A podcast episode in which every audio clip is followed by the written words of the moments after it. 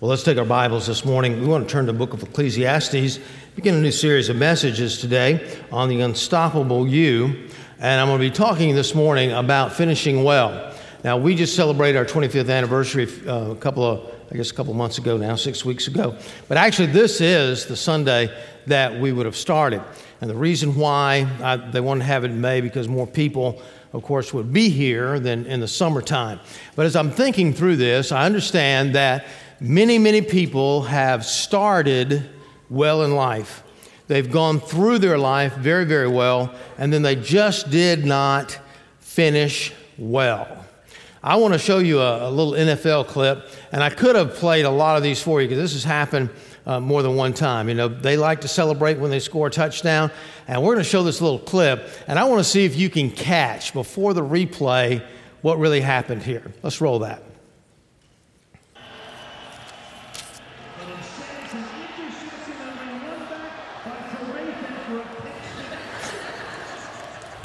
Uh, why don't we? Uh, that's all right. Just just cut it, and I'll I'll tell you about it. Okay? I'll just tell you about it. Many times, in fact, this was a one with the Denver Broncos, and they were uh, the guy dropped the ball before he got to the end zone. You've seen that in college football. You've seen in the NFL, uh, a lot of different places, and they just don't finish what they start.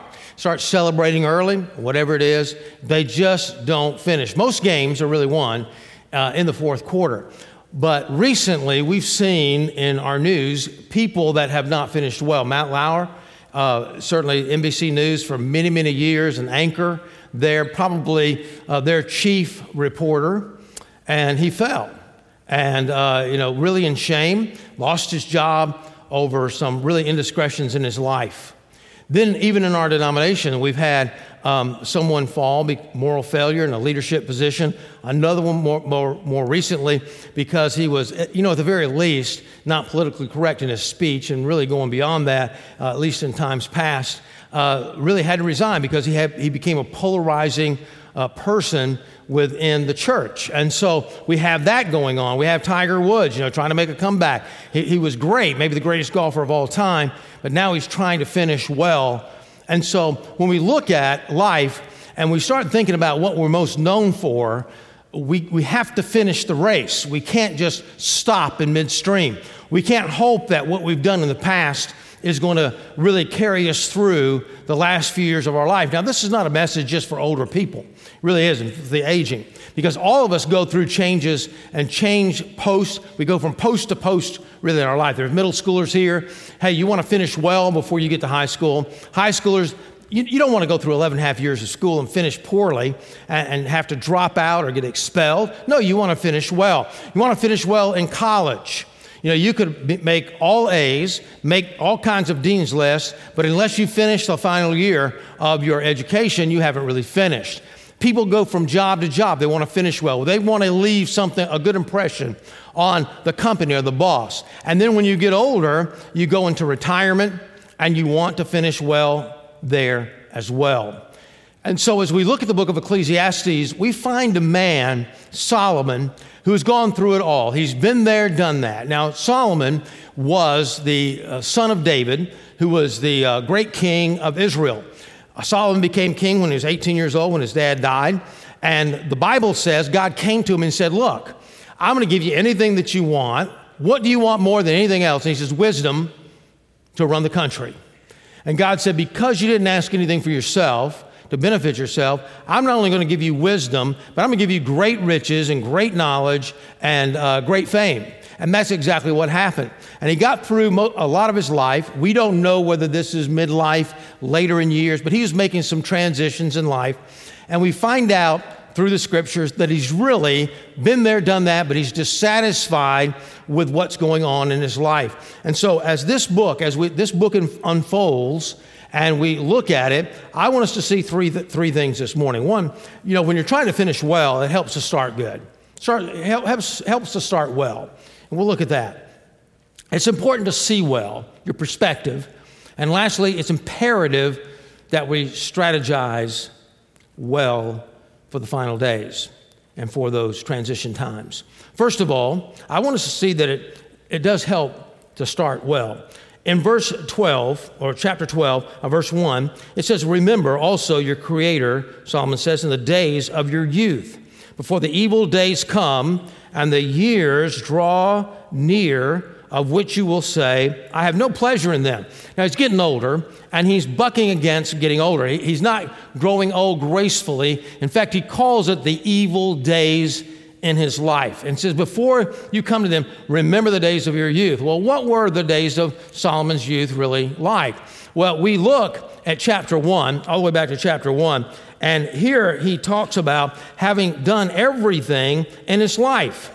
He, he's just really done it all. He says in verse uh, 2, he says, Vanity of vanities, says the preacher, the vanity of vanities, all is vanity. Now, he calls himself the preacher, but we do know it was Solomon because of uh, where the book was written and the fact that he was the son of David, served in Jerusalem, was the only one that was king of Jerusalem and the son of David at the same time. So we know that he wrote it, but he's saying here, all is vanity. Now, many cults, many false religions have been started really out of the book of Ecclesiastes because it's difficult sometimes to, to take these verses in context. You have to read the whole book. He begins to talk about the things of this life in his youth that did not go well. What does man gain by all the toil at which he toils under the sun? A generation goes, generation comes, but the earth remains forever. The sun rises and the sun goes down and hastens to the place where it rises. The wind blows to the south, goes to the north, round and round it goes the wind, and it circuits the wind, returns. All streams run to the sea, but the sea is never full. And he goes on and on and talk about this. And he says, Look, I, have done there, I've been there, I, I've done all these things. What things? Well, somebody says, you know, if I just had fill in the blank. Boy, if I just had that one thing, I'd really be joyful and happy in life. Well, let's look at the life of Solomon, because if we look at mirror his life, we understand that most of us not, have not had the opportunities that he had. He says in chapter 2, he said, I tried pleasure. I just surrounded myself with pleasure. And he said that that is vanity. It's worthless. It's empty. Then in chapter 2, he also talks about work. He said, The next thing I did was just immersed myself in work. And he says, I became a workaholic, and it did not satisfy. It was vanity of vanities. We find out he surrounded himself with wealth. Not only did he become a rich man, but then he, he wanted more. and so he taxed the people uh, in an unmerciful type of way to gain wealth for himself. That too is vanity. He says, I've, I've tried it all. He says wisdom, again in chapter 2. So, what I did try to do, I tried to study. If I thought if I could study philosophy, if I could understand man, if I could understand the world and gain all this knowledge, then I would really be satisfied. But he says this too is vanity. Finally, he just said, You know, I'm just going to not care. I'm just not going to care. I'm not going to have a care in the world. I'm not going to worry about really counting in life. I'm not going to worry about doing anything in life. It's called apathy. He says, I've tried that. That too is vain. And so he's saying here to you don't try those things. Start out well, start out good in your life. Now, we understand that um, you can always, the game is really won in the fourth quarter. I mean, it really is, or the ninth inning. And we know that, but yet you, you and I have seen, say, Super Bowls before where one team for the first three quarters just run away with the game. And they start celebrating early and they start coasting a little bit. Hey, everything's fine. They don't, they, they kept, they keep going. They put their subs in and they, they try real hard because they want to do good in the Super Bowl. And so they keep going, keep going, keep going. But basically, they're kind of holding on. They, they know they have the game won. It's a lot easier to win the game in the fourth quarter that way than it is to try to make the big comeback that we've seen in recent Super Bowls and recent championship games. It's just easier. And so, why don't you just start out simply well? Robert Clinton, in one of his books, Leadership on Leadership, says there's stages of success in leadership in a person's life.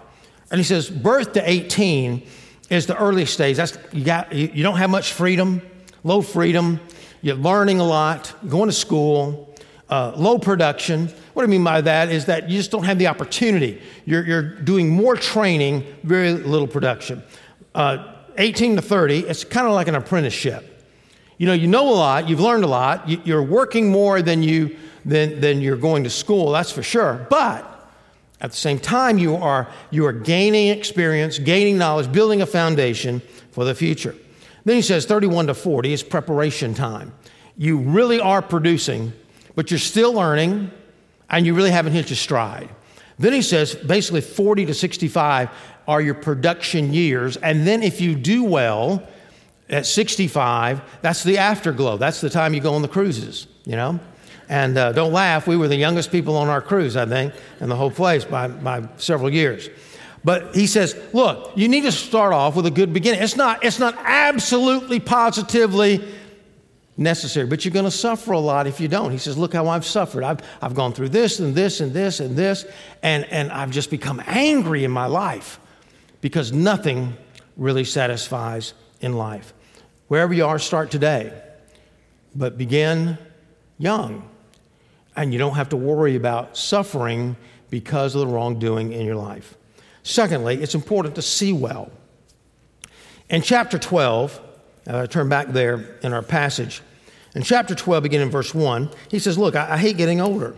Then he begins to describe what it's like to get old. And he says, Look, things, basically saying things change all the time. My body's changing, my, my mind's changing, the world around me is changing. The world has changed. Uh, the generation that's living right now, say if you're um, 90 years old, my dad has turned 90 years old recently, in fact, last month. And he's seen more changes in his generation than all the other generations, uh, maybe combined, but certainly any other generation in history, the history of mankind. In fact, do you, how many of you here even remember the eight track? Do you know what that is? No, it's not a wooden track that you go around a go kart. It, it's this. And this, let's put that back up, okay? I missed it. This is uh, Three Dog Night. How many of you remember that group? Three Dog Night. Oh, there's a few of you here. Well, this is one of their eight tracks. Well, you know, then it went to cassettes, and then it went to, uh, you know, CDs, and now you just download it. You don't even need anything. You just download the song. And so things have changed in life. The first phone I ever had uh, had a suitcase with it.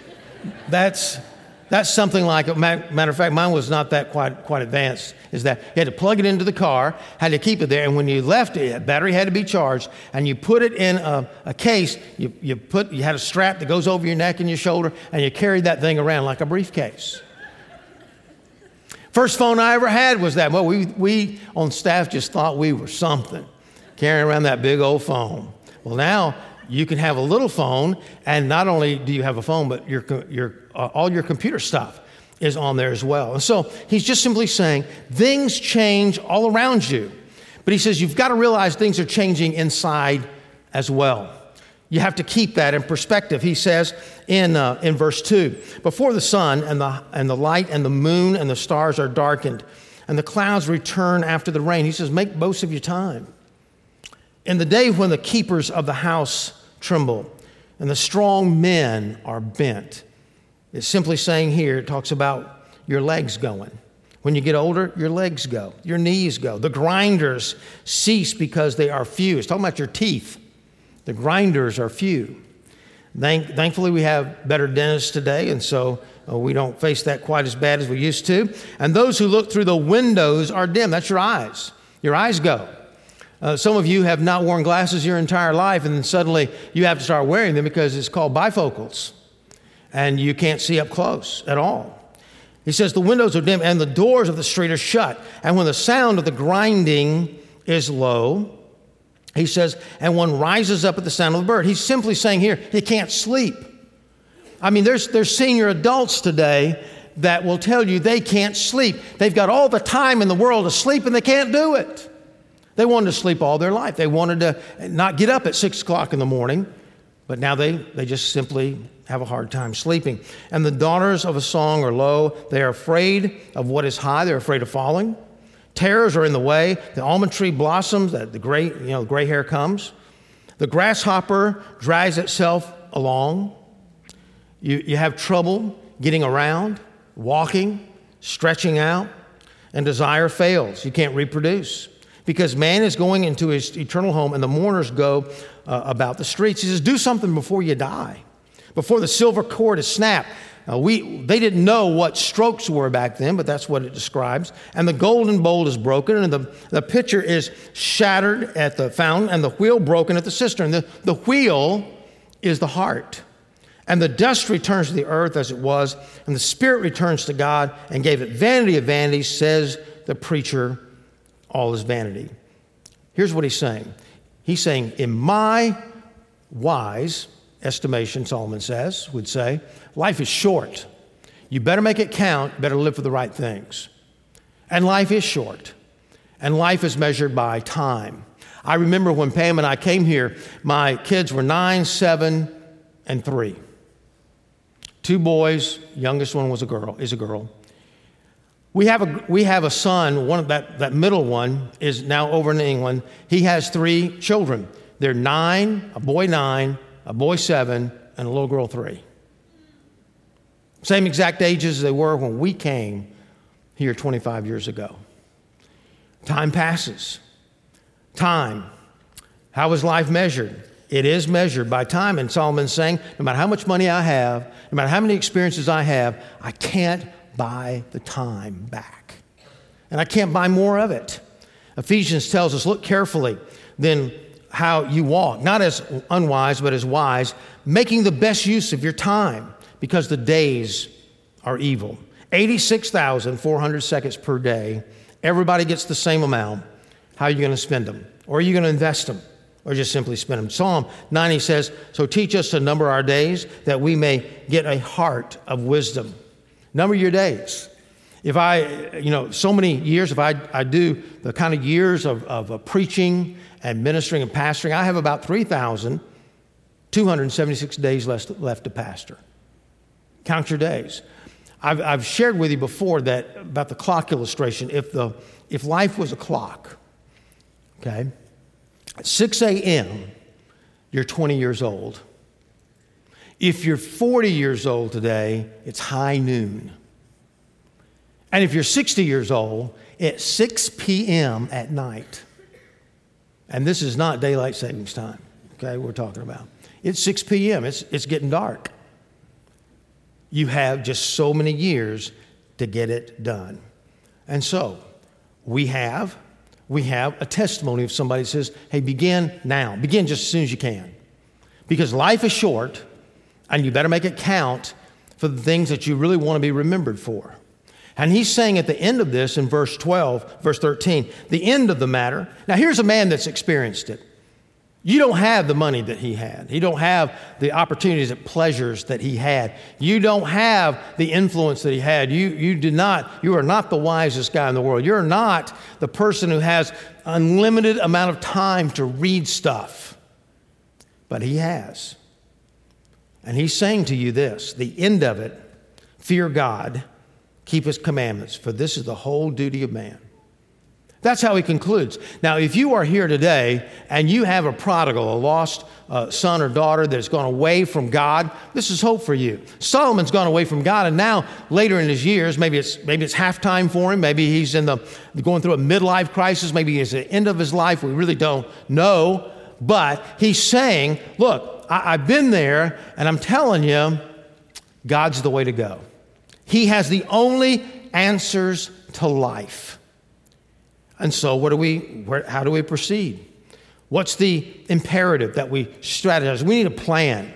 I'm going to give you five things, and during the next few weeks, I'm not going to go back over these, these five things, but we are going to be hitting on them just a little bit, coming back to some of them. I'm going to give you five things on how to get started, according to I believe from this passage.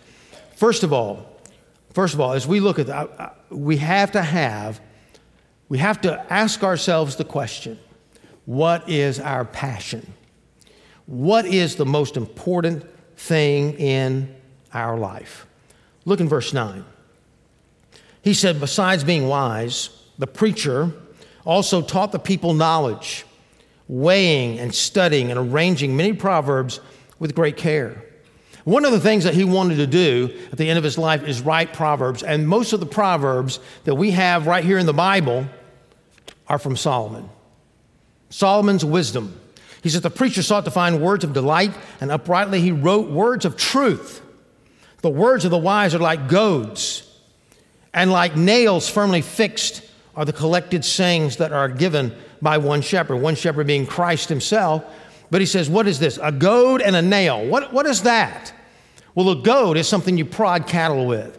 He says the Word of God, truth, is going to prod us, prod us to seek more truth, prod us to read the Bible, prod us to want to, to enter a worship service and learn the Word of God in a deeper level. It's going to prod us, and then we're going to discover truth. Maybe you, you're going to discover one truth that you're going to hang your hat, hang your hat on today, hang your life on, a nail. You see, not only is a goad, but it's a nail to hang truth on in your life. So you discover something great, something from the Word of God. You say, I can hang my hat on that. I can, I can hang, that's a value of my life. I want to get in, into my life. And that's what Solomon's saying. You, you goad people with the Word of God, then they want the Word of God more. They want the truth more, and they learn something that's true for them that day, and they hang their hat on it. He says to us, my son, beware of anything beyond these of making many books. There is no end, and much study is weariness of the flesh. And I know all of our middle schoolers love that one. All study, much study is weariness to the flesh. What is it saying here? It said you can study like I did. Philosophies of the world.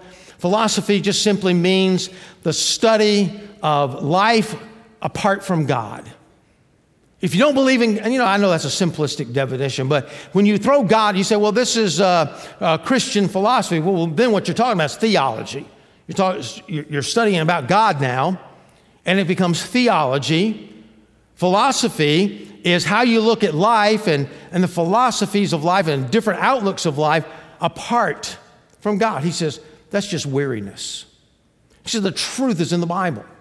You don't have to look any, any, any further than the truth that God provides, that one shepherd provides. And so, what do we need? We need to know what we're about. I love the story that Bob Buford tells in his book, Halftime. Bob Buford made, has made a lot of money, and he's a Christian man, made a lot of money through movies, through movie industry, and other places as well. And he came to a place in his life where he wanted to move from success to significance, another stage of his life. And he teaches in the book before you finish one curve, start another. Before you finish, before something runs out in your life, like for example, uh, you know, retirement, then, then start something that you're going to do into retirement before you retire. That's what he's talking about. That's what he was doing. And so somebody says, Well, you know what you want to do, Bob, is get this guy, Michael Kami. He heard of him. He said, He's the guy that can tell you and, and, what you need to do and make a plan for your future.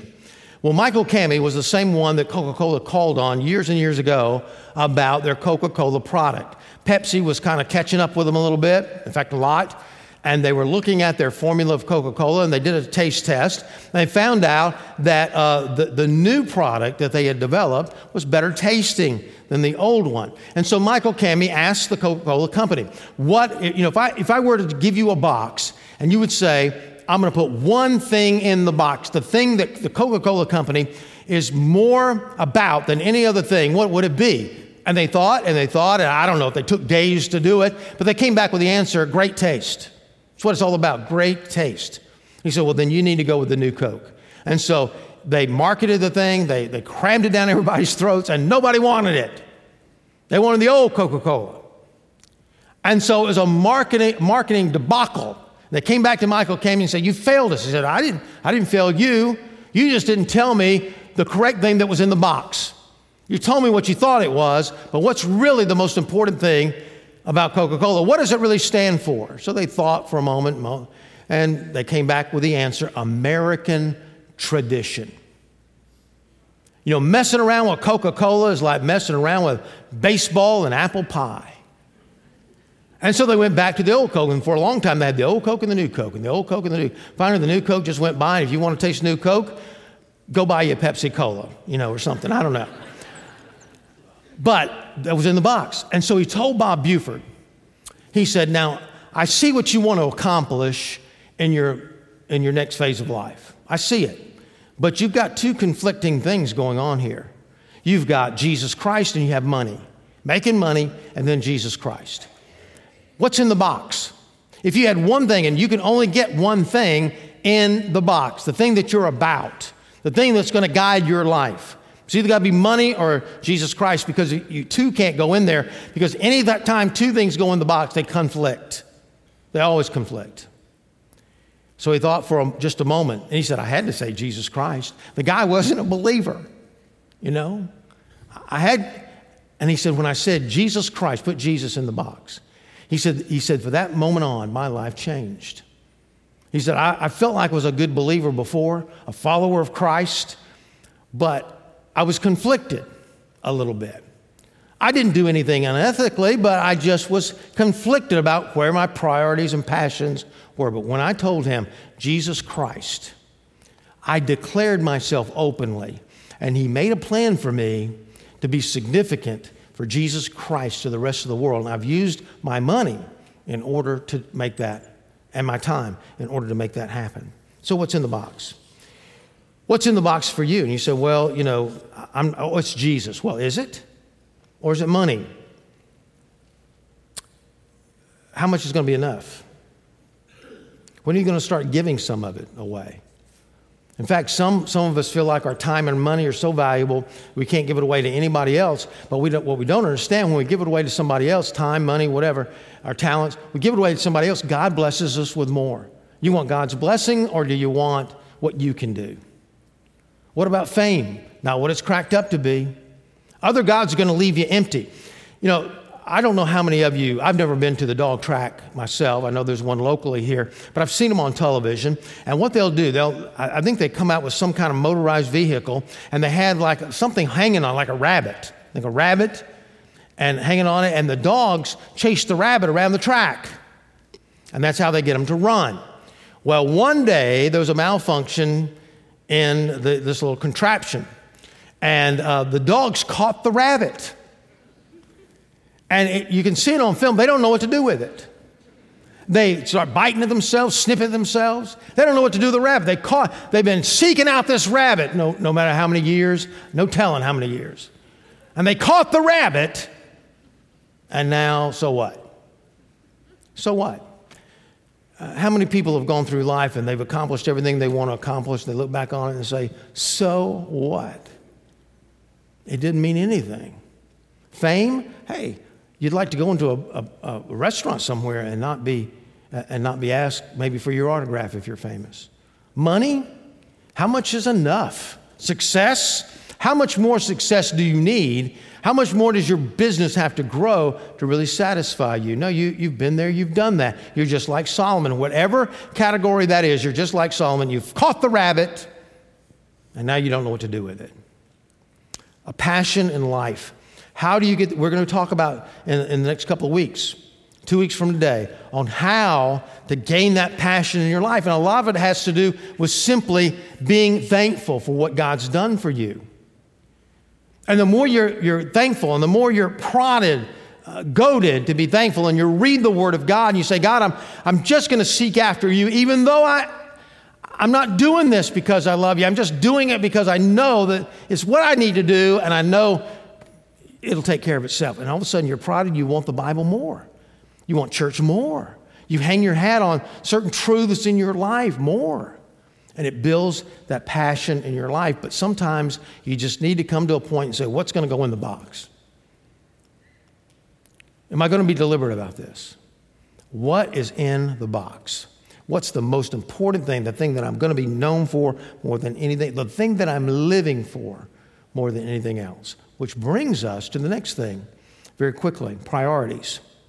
What do you want to be remembered for? What are you living for? Is what Jesus, uh, what, what you're living for worth Jesus dying for? Solomon was led by his desires, pulled him further away from God. He had no discipline in his life in priorities, but your priorities are going to be led by your passions. I can tell you what your passions are in life. I can tell you what's in the box by, by listening to you, by talking to you for a little while, what you're passionate about, what you're worried about, what, what's bothering you, maybe in your life. There's only a, a few times, you know, people say, well, you know, Pastor, I'm just kind of discouraged about things. I'm just kind of discouraged. We all get discouraged, by the way. And, and if you're just discouraged for a few hours, that's just human, it's human emotion. But I can think of only one time in my life, if, if Jesus is in my box, and that's who it is, I can only think of one time in my life where I was justifiably discouraged. Justifiably. And that was when I was back in college, and I felt like the Spirit of God had withdrawn from me, and, and He had in some ways because He wanted to teach me not to live by emotion. He wanted to teach me to live by the Word of God. And I was living on emotion, just getting excited about Jesus. There was more to it than that. But otherwise, I can go back in the times I was discouraged. It could be family, it could be church, it could be uh, health, it could be all kinds of things. That's what was in the box. You see, the only time I can be discouraged if, if suddenly Jesus died. And he's not going to die. He's already died once for your sins. And he rose again on the third day. If Jesus ceased to exist, if he ceased to be God, I'd have every reason to be discouraged. But if something else is in the box, that's the reason my priorities aren't there. And that's the reason I'm discouraged.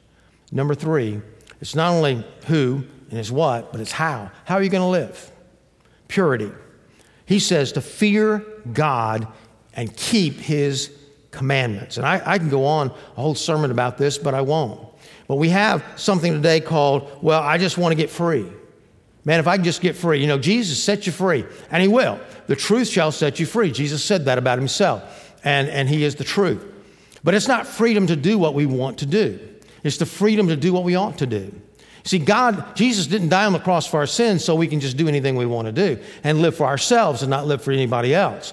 So, somewhere along the line, we've lost the holiness of life. George Barna, who surveys America and surveys the church, has come to the conclusion that the people inside the church live no differently from the people outside the church. And when you're doing that, Jesus is not in the box. Pleasure may be in the box. Maybe that's it. Maybe it's not money. Maybe it's not work. It's just what I want to do in life and it doesn't matter if it really discourages or hurts someone else or, or causes somebody else to think something's right when it's not, and they get into it and, and they have a hard time. You know, I'm just, I'm free in Jesus. So don't hit me with any legalisms. But he says here, keeping his commandments. That's not legalism. Legalism is when you add to the Bible. Keeping his commandments, which is more than the Big Ten, is just simply obeying God. You have the freedom and the power to obey Him. And if your passion's right, your priorities are right, the purity is going to grow. Then you say, I got to pay a price. There's always a price to pay. Solomon had no discipline, unwilling to pay the price. And yet, Aristotle has said self control is the hardest victory. And, you, and again, you always pay a price. You can go out, most of you can go out right now and buy all kinds of stuff. Man, you've got $10,000 line of credit on your credit card. You've got 10,000 here. You can go out and buy a car. You can buy a big house. But guess what? Payday, uh, you're going to have to pay for that. You know that, right? Sure. And that's why you don't do it, many of you, most of you. You don't, you don't max out yourself because you know you're not only going to have to pay for it, but interest as well. But if you save and then buy it, no interest to pay. So you pay the price, either pay more later or less up front.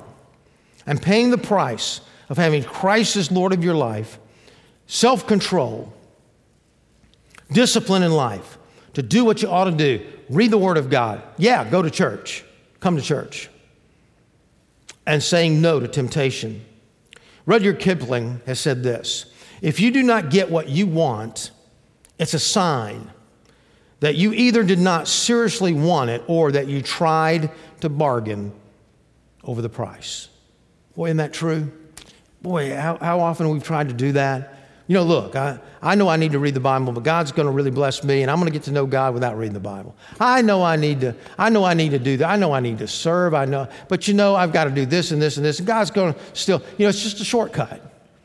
I, I'm the exception. It's all about the grace of God. I'm the exception. So you bargain over the price, and maybe you find yourself one day failing later in life, like my friends have done and your friends have done, and not finished well. Bargaining over the price. Kipling's right. Lastly, as I close, persistence. Just never quit. Solomon was still hanging in there. Listen, you, you can't finish first until you finish. You've just got to finish the race. So, what's in the box? You know, some of you this morning, wow, you're 20 years old or less, you got your whole life ahead of you. Let me challenge you right now to put Jesus in the box. You're going to start well, and in the latter years, you're going to have an afterglow. If you're 40 years old and you think, I'm, I'm, I'm, I'm halfway through the game, and boy, nothing's really worked out, or everything's worked out, and I'm not satisfied. But right now, you can be the person of the second half. If you're 60 or older, let me remind you, God can do more in your life in the next five minutes than you've been able to accomplish in the last five years. It's not over until it's completely over, until it's done. Second half, fourth quarter. Roy Riggers, Riegels, excuse me, was a defensive player for the California Golden Bears in the Rose Bowl of 1929 facing the Georgia Tech Yellow Jackets. There's only one score really in the first half. It was his. It seems that he was tackling a running back.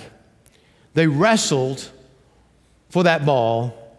He tore the ball out of his arms, the running back's arms, and began to run what he thought was a touchdown. But what the crowd was amazed by as the roar began to come up in that Rose Bowl, that Roy was running the wrong way. After that, he was known as Wrong Way Roy. I almost forgot the name. Ron, Wrong Way, I can't even say it. Roy, you know, I've already said it, you know what I'm saying. He was in the locker room crying, embarrassed, scoring for the other team. The coach gave everybody the pep talk hey, let's go out, second half, and they left. He stood there and he says, Coach, I'm not going out. I can't go out. I can't. I'm just too embarrassed. I just can't do it. I can't. I'm not playing. And he told this to Roy. He said, Roy, let me remind you the game is only half over. And Riegels went out in the second half, blocked a punt, made a lot of big, big difference in his team. And I say to you, you're 40, the game's only half over. If you're 60, you're in the fourth quarter. And this is when the game is really concluded, or life is concluded. So, what are you going to do? It all comes down to what's your passion? What's it about? What, what is, how do you describe finishing well in your life? How do you even describe that? It's described by who or what is in the box. With his bowed and eyes closed this morning, I want to encourage you today that if you're young, you feel like you're young, you're, you're certainly less than 40, start today. Look into your heart and say, God, I want you in the box. I want you to be that place in my, the core of my heart. If you're 40 or more, second half's there. Well, you can do great things in the second half. You can take the mistakes that you've made, learn from those mistakes, and you can set the woods on fire. Would you put Jesus in the box? If you're 60 or more, time is running low. And you may think, hey, I've already done it all. I've, I've, served in church. The best years, your wisdom and your experience can be used to bring about the very best years and the most impactful years of your life. Would you put Jesus in the box? Then, if he tells you, to spend the rest of your life on a cruise ship, if he tells you that, you go. God has a ministry there for you. Pam and I shared Christ with about eight or nine different people while we were on that cruise. They were asking questions. Hey, you never know, but let him tell you. Maybe you've never received Christ into your life.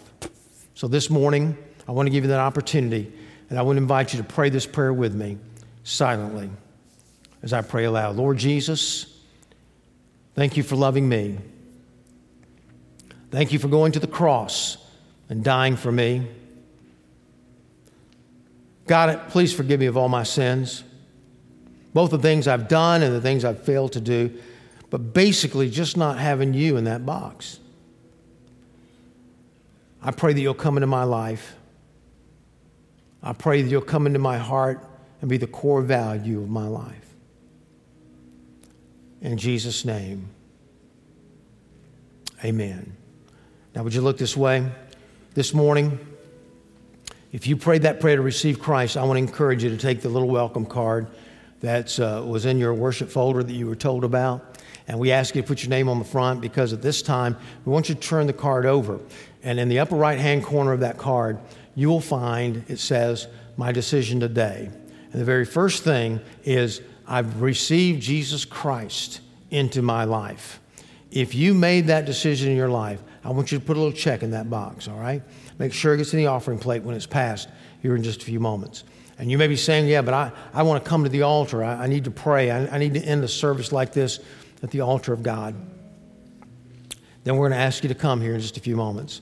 Or maybe you received Christ, but you're thinking to yourself, I'd rather talk to somebody right now. I don't want to leave here today, just put a, a, a check in a box and then leave. I want to talk to somebody. We're going to have ministers right here in the front, guys. If y'all just come, come on up so they can see you. You come to these guys and say, I've prayed that prayer with the pastor, or I'm interested more and more, finding out more about Christ. And we'll, we'll share with you right now. We'll talk to you in the next few minutes. But the altar is open. Would you come today and say, God, I'm declaring myself. It's not that I haven't been following Jesus before, but I'm like Bob Buford, you know, it's doing a lot of good stuff. But I'm just going to declare if Michael Kami was talking to me and said, What's in the box?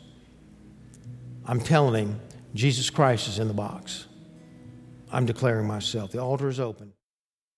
Thanks for listening. You can find more sermons and other information at crosslifechurch.com.